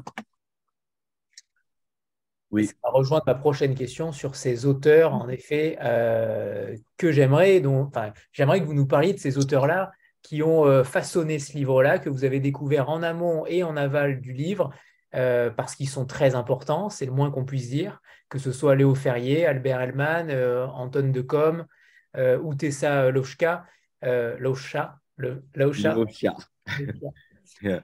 J'aimerais que vous nous parliez d'eux parce qu'en effet, ce sont des illustrations de ces auteurs-là ou des personnages importants du livre. Il n'y a pas que des auteurs non plus, mais hum, c'est véritablement ah, je vais vous laisser répondre, Raoul, hein. mais je trouve que ça, ça sert particulièrement le récit. C'est extrêmement bien senti sans que ce soit trop. Euh, et, je trouve que votre travail à tous, hein, que, ce, que, ce, soit l'éditrice ou euh, l'auteur, l'illustrateur, on a l'impression que c'est une symbiose et qui marche particulièrement. Et, c'est rare d'avoir des récits ou romans euh, qui mêlent des illustrations de manière aussi fluide sans que ça ne, ça ne soit quelque chose d'handicapant. Ah, merci. Euh, non, ja, ils étaient aussi dans la euh, version néerlandaise. Et euh, je suis commencé avec cette petite peinture, portrait, pas pour le livre, mais pour moi-même. Parce que, comme j'ai expliqué, le, écrire, écrire c'était dur souvent. Et comme une petite pause, je suis commencé avec faire cette petit portrait. Et quand un portrait était fini, j'ai mis euh, devant de moi et quand j'ai écrit, je, je, je regarde cet portrait. Oui, Tessa Leosha. So yeah, I would have, I had like, at a certain moment, I had 20 of these portraits, portraits in front of me while writing. And then when the book was almost finished, I thought, yeah, it would be very beautiful to put these portraits in the book because it goes with the text. And the goal of this book is to create a sort of temple for these people. So, yes, it would be logical to put these uh, portraits in the book. Um, and I had about 20 portraits, but we, we needed more portraits and we only had one week left before the deadline. So I asked a friend of mine to uh, help me uh, and she uh, created also 10 portraits, I think, or 15. I, am not sure. Um, yes, and that's why that's why the portraits are in the book. Uh, euh, oui, j'avais à un moment, donc j'avais commencé à, à, faire ces petits portraits au début plus pour moi et je les affichais devant, sur mon mur. Donc pendant l'écriture, à un moment, j'avais 20 portraits autour de moi. C'est d'ailleurs, c'est la dernière, je ne sais pas si on voit bien, mais c'est la dernière euh, page du livre on voit Raoul avec, euh, à sa table de travail avec tous ses portraits. Euh, le livre se clôt là-dessus. Euh, et en fait, j'étais prêt à rendre mon livre. Il me restait une semaine avant de devoir le rendre. Et je me suis dit, bah, finalement, tous ces portraits que j'ai créés, j'ai envie de les mettre dans le livre parce que l'idée, c'était de faire un temple pour, pour, tous ces écrivains-là. Et il faut leur faire cet espace-là. Euh, et à ce moment, il me restait qu'une semaine et j'avais 20 portraits et il m'en fallait plus. Donc j'ai demandé à une amie de m'aider et elle en a fait euh, une 10 ou 15 autres, il me semble. Et c'est pour ça que voilà, ils sont dans le livre. Yeah, maybe I have one more thing to say about it. Also, mm. because during this research, I was confronted a lot also with like statues of white men that were declared heroes, but that were actually criminals. Um, so I had to deal with many of this his, these kind of historical figures during uh, the research for this book, or like images of Jesus and Maria in the churches in Suriname. So I wanted with this book also to make like an, an antidote to that. I wanted to yeah do the same with these writers as what was done with Jesus and Maria and uh, Columbus and Um, yeah. Oui, ce que, si je peux rajouter quelque chose, c'est aussi pendant ma recherche, euh, je suis tombée sur euh, des tas et des tas de statues euh, de d'hommes blancs qui étaient érigés comme des héros, alors qu'en fait c'était des criminels. Euh, j'ai vu, donc je, je, me suis tapé pas mal de ces figures historiques. Euh, j'ai vu aussi toutes ces images de Jésus, Marie dans les églises au Suriname. Et donc finalement mettre ces, ces, ces portraits-là, c'était comme une forme d'antidote. Je voulais que ces, les écrivains que j'avais découverts aient, aient une place aussi, et c'était dans mon livre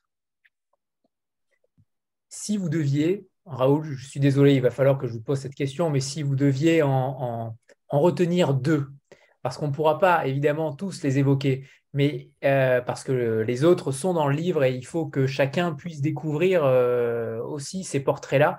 Mais si vous deviez en retenir deux, alors, excepté les frères Pénard, dont on parlera juste après, parce que euh, découverte incroyable que ces frères Pénard, euh, mm. Incroyables, euh, qui ont des mots d'une justesse euh, hallucinante. une grosse claque que ces frères-là. J'aimerais que vous nous racontiez votre, cette histoire-là aussi ensuite. Mais d'abord, si vous deviez choisir deux écrivains qui ont écrit sur le Suriname ou qui sont surinamais, lesquels seraient-ils? Lesquels vous ont marqué véritablement mm. pendant votre, votre travail? Ok, oui. Euh, Anton de Com, ça ça c'est ça c'est le plus euh, important. Euh, et le premier que j'ai trou trouvé aussi. Et son livre est vraiment très très très beau. C'est très bien écrit, très poétique, aussi politique et poétique. ja, nou Anton de Com, j'adore vraiment avec tout mon cœur. Euh, yeah, et le deuxième euh, sont les euh, frères Penard aussi pour moi. Euh, parce que Anton de Com euh, a écrit l'histoire de Suriname vue euh, sur le jeu de Homme Noir, de esclaves et tout ça. Et le frère Penard, uh, they, they wrote a history seen through the eyes of the native people. So you kind of need those two. There are slightly different versions of the same history. Um, yeah, and you need both these versions. So you have the history of the enslaved people, Anton de Kom, and the other one, the native people, the people that were already there before Suriname became Suriname, the brothers Penach. So I think these books also we should talk about these books on high schools and they should be everybody should read them um, and they should become part of our collective knowing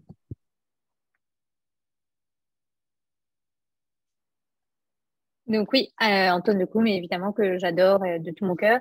Et aussi, bah, comme, comme vous, Anthony, les frères Pénard, euh, parce que le Antoine de Coum, finalement, il raconte l'histoire euh, du point de vue d'un homme noir et les frères Pénard euh, du point de vue des indigènes.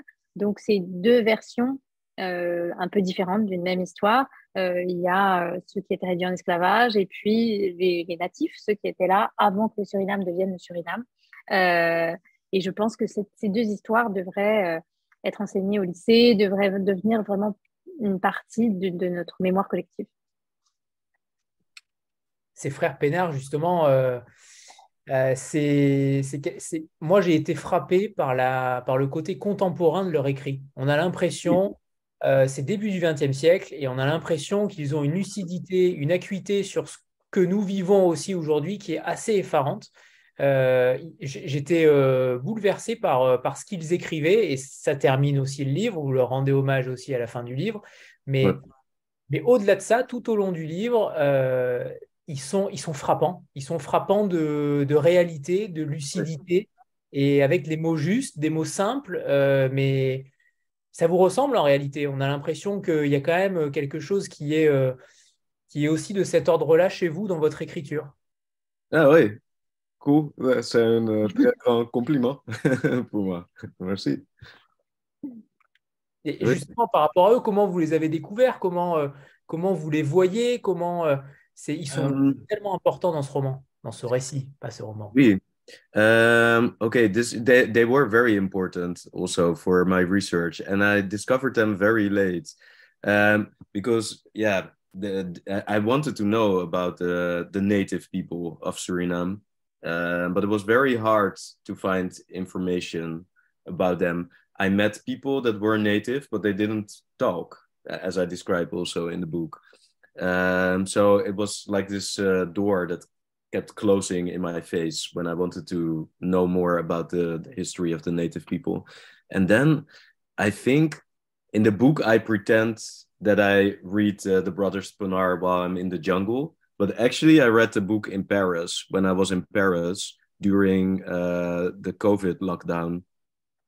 Um, and I discovered it, I think, on a website. There's this website of uh, of uh, of this guy in Holland who collects uh, books about Suriname. Um, yeah, and there I, there, there were like a couple of sentences about this book. And then I uh, researched, and then I actually found the PDF of the book. And I read it at the beginning of the lockdown in Paris, because I was in Paris the first lockdown.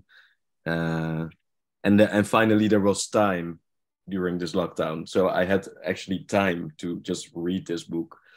Yeah, and I, I was like very. Um, uh, bouleversé quand j'ai lu uh, cette livre parce que yeah there's like all this information that you can find no nowhere else um, yeah il y a très peu d'informations, voire quasiment aucune euh, sur Internet. Hein. C'est assez incroyable. De, de frères Tonor. Oui. Ah oui, oui. I know a little bit about them. So they were both uh, sick um, they had lepra, and one of them was blind and the other one was deaf. Uh, and they got this very young, um, and uh, they had to be at home always because of this uh, because of this disease. So they couldn't go to school, they couldn't work. So at their home, they started to do research about the birds of Suriname, and there would be uh, native people, Indians, they uh, would come to the house of the brothers Panar and they would tell them about the birds and everything they knew about the birds of Suriname.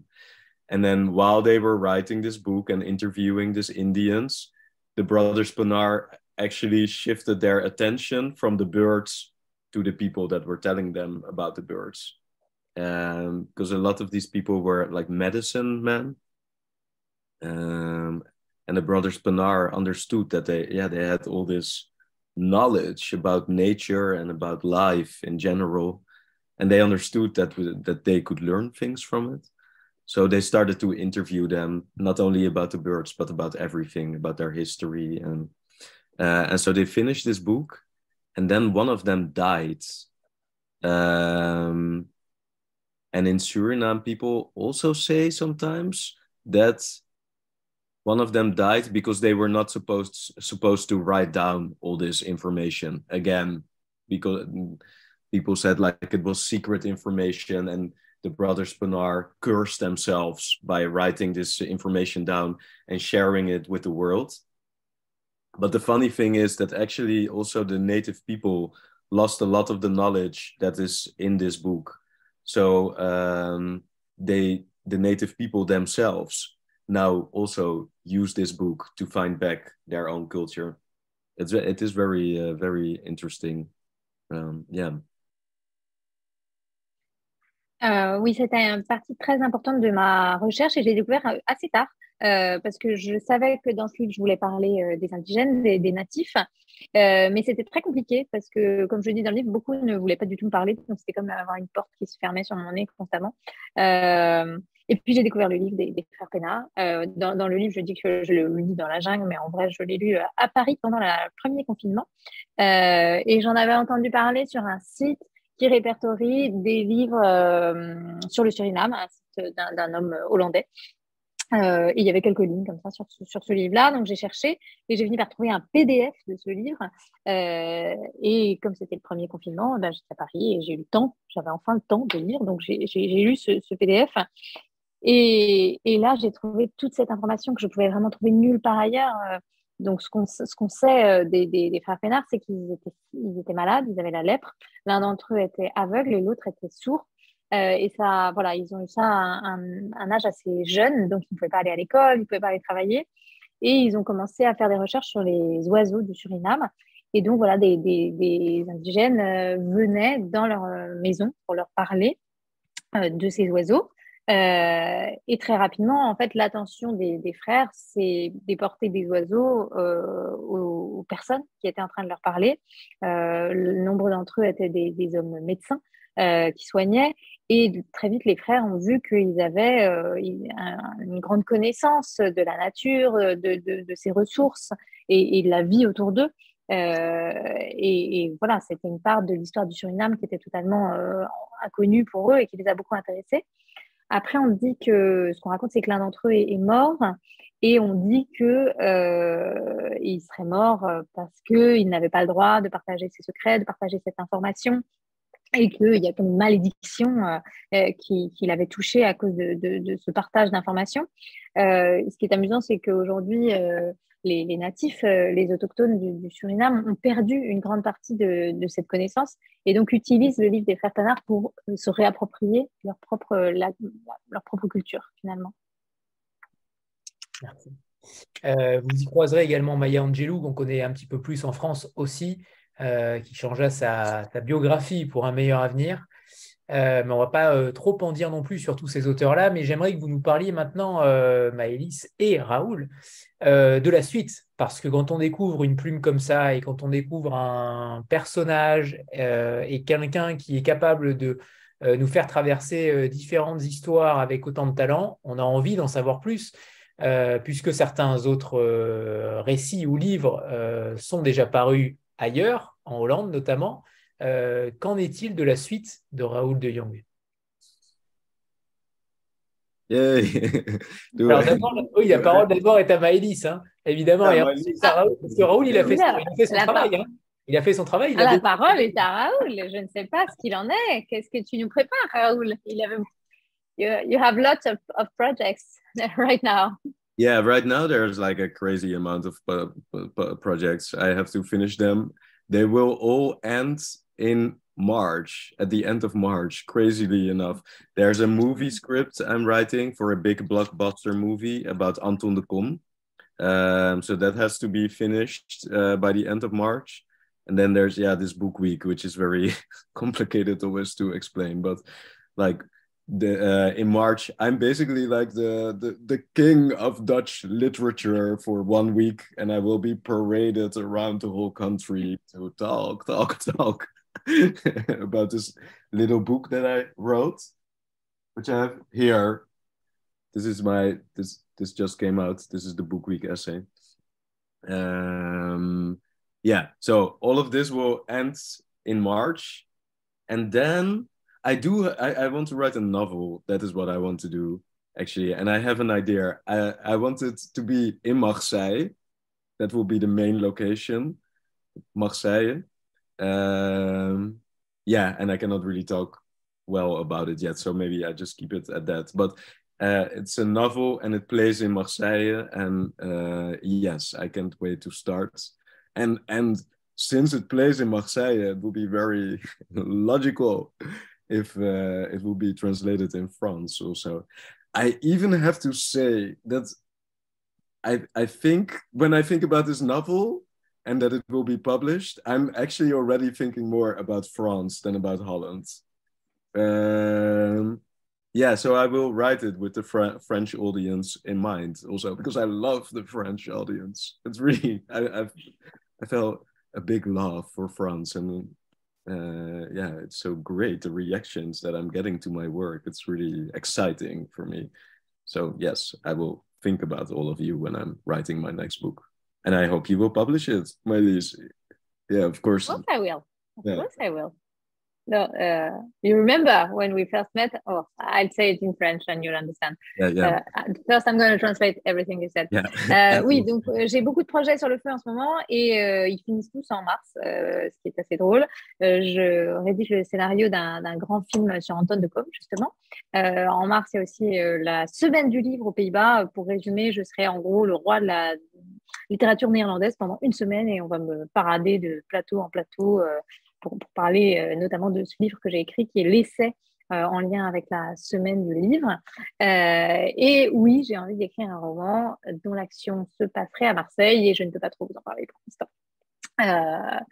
Et moi, Maïlis, ce que j'allais dire, c'est que quand euh, on a commencé à parler avec Raoul de la traduction de Jaguarman, euh, on a parlé aussi, effectivement, euh, voilà, je, il avait d'autres livres publiés, on a parlé de ça, est-ce qu'il y avait quelque chose qui pensait pouvoir être traduit?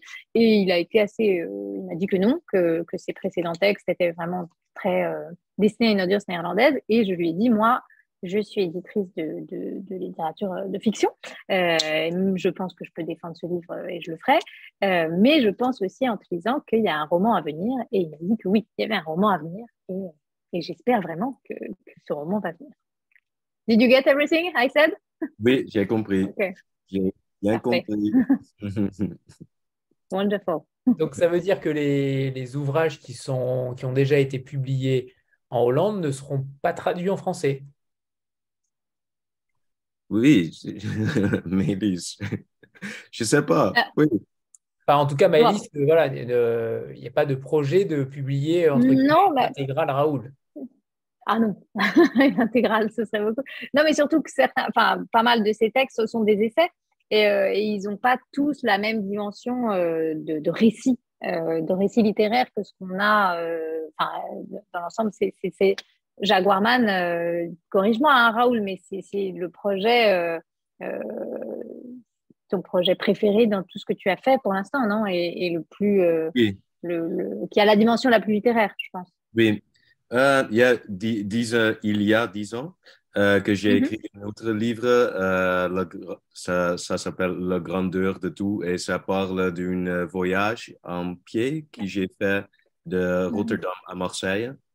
Euh, mhm. Après, mon euh, chien euh, était mort et j'avais mhm. un rêve qui a dit tu dois marcher à Marseille. Et alors, j'ai fait ça. Et ça, c'est un livre que j'adore aussi beaucoup. Mhm. mais c'est republié maintenant en euh, Pays-Bas.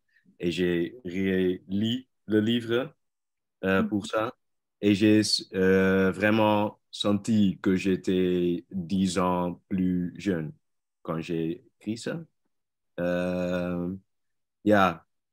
Alors, it, maybe one day it would be nice if that's published, but yeah, Jaguarman is really what I, I, I feel most passionate about. And that's really, it, I think that's the story that we need to share with the world now. Uh, and I also think because people in France are reacting well to it, I would be more excited about giving them something new that I'm just as excited about again mm. as well. Yeah. Je suis d'accord. Ouais. Allez. vas pas traduire. non, c'est juste que c'est vrai que bon, ce livre-là, il est, c'est un premier roman en fait. Il est très abouti, euh, il est pensé sur la forme, sur le fond, sur. Euh, enfin, ce serait dommage de revenir en arrière pour moi, euh, parce que ce livre-là a, mis une barre à, un certain palier qui est quand même fort. Et, et moi, j'ai toute confiance que le roman que tu vas écrire et que tu es en train d'écrire sera à cette hauteur-là.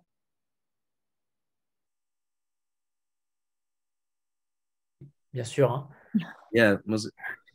Qu'est-ce que c'est l'accent morse C'est plus facile à comprendre pour ah, moi, je dois dire. C'est très dur. non, euh, non si, si, si, on devait finir cette rencontre sur, euh, sur une question, Raoul, ce serait celle-ci, c'est si vous deviez nous conseiller un livre, excepté le vôtre, parce qu'évidemment, il faut le lire, mais un livre qui parle du Suriname, qu'il soit contemporain ou classique, un livre qui, euh, qui permettrait aux lecteurs français de pénétrer dans le Suriname de manière lucide, voilà, sans parti pris. Est-ce qu'il y aurait un livre que vous nous conseilleriez? En français? Qui est traduit en français? Alors, euh, je ne suis pas sûr qu'il y en ait beaucoup en français, malheureusement. Non, exactement, c'est ça. Mais ah. j'ai pensé déjà euh, avant, euh, pendant cette conversation, que je vous voulais parler d'un livre que j'adore, qui joue à Marseille. et c'est écrit par un écrivain jamaïcain, Claude McKay. et il a vécu à Marseille. Euh, pendant les années 20. Euh, et il a écrit deux livres quand il était là. Euh, le premier, c'est Banjo, Banjo. Euh, et ce livre, c'était l'inspiration pour le mouvement Négritude de Aimé Césaire et Léopold Senghor. Euh, yeah, Banjo. Euh, c'est un livre. Hein? Je crois qu'il a été traduit. Non, le deuxième. Yeah, Romance à Marseille. Et il a, Mm-hmm. il a écrit ce livre à 1930, mais c'est publié euh, de, euh, il y a deux ans. Euh, parce que euh, dans ce livre, il y a une romance euh, homosexuelle et euh, ce livre, c'était trop euh, en a- a- a- avance. avance. Mhm. Euh, ok, en anglais. anglais. Euh, both, Uh, just, euh, mais let me mention, euh, les, les livres de Claude Maquet, ils sont publiés en France chez Héliotropisme, mais ils sont repris en ce moment chez J'ai lu, donc c'est- facile à trouver. Oui, Go exactly. Oui. and they're very cool. And they both talk about like uh, this uh, uh, black adventurers that crossed the ocean, that came from Guadeloupe, French Guiana, Haiti, North America, Suriname, uh, and they all uh, uh, went on ships to discover the world, and they all ended up somehow in Marseille. And both books are about what connects these people. Uh, so actually, in between the lines, it's about voodoo, and there are like all the secret hints that he gives in the books. For example, one of the ca- characters is called Toussaint. So then you know, like when you know the secret history, you know, ah, he's he's doing he's telling a story, but he's also telling another story. Um, and yes, so he in between the lines he talks about voodoo gods and about this history, but um, uh, the message of both these books is really we survived hell on earth. Now let's have fun without feeling guilty. Both these books are like a manifesto for life and for being alive. Um yeah and i love these books and they for me they talk about the history of suriname uh, they are like the conclusion that you can uh, make out of the history of Suriname is exactly what is written in these books of Claude McKay. So I would advise you to read those two books. And they're in French and they play in France and they're great. Euh, oui, en fait, les livres de Claude Mackay, ils parlent de tous ces aventuriers euh, noirs euh, qui de Guadeloupe, du Suriname, euh, de l'Amérique du Nord. Euh, ils partent à l'aventure pour découvrir le monde et finalement, ils se retrouvent tous à Marseille. Et en fait, on, ce qu'on lit entre les lignes, c'est ça parle de vaudou. Par exemple, il y a un des personnages qui s'appelle Toussaint. euh, et donc, il écrit une histoire, mais il écrit aussi une histoire secrète entre les lignes sur, euh, sur les, pouvoirs vaudous. Et le message finalement de ces deux livres, c'est de dire on a survécu à l'enfer sur Terre, maintenant euh, on va s'amuser sans culpabilité. C'est un manifeste pour la vie. Euh, J'adore ces livres et pour moi, j'ai l'impression qu'il parle de l'histoire du Suriname. Donc, c'est la parfaite conclusion euh, à Jaguarman. Et euh, j'adore ces livres et je vous recommande de les lire parce que ils sont géniaux et qui se passent en France. Et encore une fois, donc oui, ils sont traduits en français et ils sont disponibles en poche, donc très accessibles. Fort. Absolument. Ni- Mille, no, 1930 1932. 1932. Oui, 1932 is Harlem. Yeah. Yeah. Like around the same time as uh, the book of Anton de Kom. That's very interesting. Like there were many Oui, c'est à peu writers. Yeah. Go ahead, go ahead. Oh yeah, there were many writers at that at the that moment that at the same time were telling the same story in Suriname. Anton de Kom, uh, Jamaica, Claude McKay. Um, it was also the time the Negritude movement started. It's very interesting, and all these people knew each other. Anton de Kom knew about Claude McKay, and he knew about Langston Hughes, and Zora Neale Hurston is this other great writer, this woman adventurer from the 1930s that wrote these amazing books that are also translated in um, French, I think. Um, yeah, it's What's her name? Zora Neale Hurston. Ah, okay. Yeah, yeah, she's translated. Yeah. Yeah. Euh, oui, il y avait beaucoup d'écrivains euh, à ce moment-là, euh, au, même, moment, qui, racontaient la même histoire. donc, il y avait Claude Macaire en Jamaïque, il y avait Antoine de Côme au Suriname, il y avait le mouvement de la négritude, et tous ces gens se connaissaient. Langston Hughes ou Zora Neale Hurston, qui est une femme incroyable des années 30, une grande aventurière noire, et dont les livres sont également très bien en français. Je crois chez Zulma, mais je ne suis pas sûre.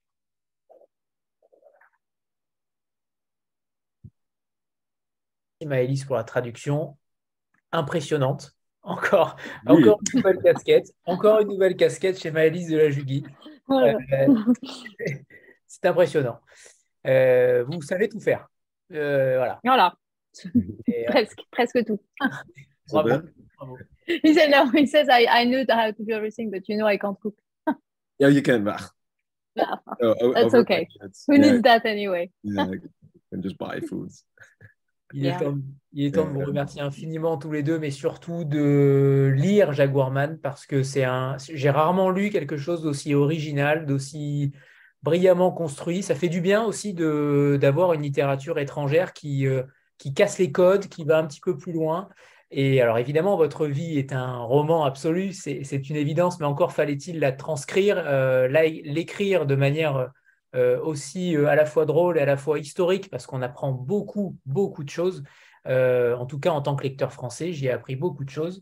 Peut-être que les Hollandais, j'espère, en ont appris autant et j'espère qu'ils vont aussi faire ce, cette, ce chemin vers, vers une connaissance et un, un, apprentissage de leur passé et de leur histoire. Parce que ça me paraît assez important, comme on l'a fait pour, pour nos colonisations aussi, que ce soit en Algérie ou ailleurs. Donc, vraiment, merci pour ce livre-là, Raoul. Merci, Maëlys, bien sûr. Euh, et puis surtout, j'espère que ce livre-là fera son chemin et qu'on le verra particulièrement en librairie, euh, parce qu'on sait que c'est loin d'être évident. Donc, vraiment, euh, merci à tous les deux et comptez sur moi, en tout cas, pour défendre ce livre, bec et ongle. Non, merci à vous. Merci, merci. Merci, merci Anthony euh, de, de, votre invitation et, d'avoir euh, de soutenir ce livre. Ça me fait, ça me fait très très plaisir. Oui, ça chauffe, chauffe la cœur. Ça réchauffe le cœur, oui. merci à tous les deux. Ah, merci beaucoup Anthony. Merci Raoul. Bravo pour le français, Raoul. Oui, merci pour l'effort du français, Raoul. Hein, parce que... Ouais, c'était cool. Bravo. bravo. parce qu'il s'améliore beaucoup. Hein. Je, lui, je lui ai fait très peur depuis qu'on a commencé à signer en lui disant maintenant il faut que tu parles français et il a fait beaucoup de progrès. Bravo. Hein. mais ce soir, ce n'était pas le meilleur euh, moment. Non, non, c'était bien quand même. Bien, c'était bien. Je suis contente. Très bien. Merci, Raoul. Merci, merci à tout le monde. Merci de nous avoir écoutés. À bientôt, Anthony. Bonne soirée. Bye bye. Bye. Bye.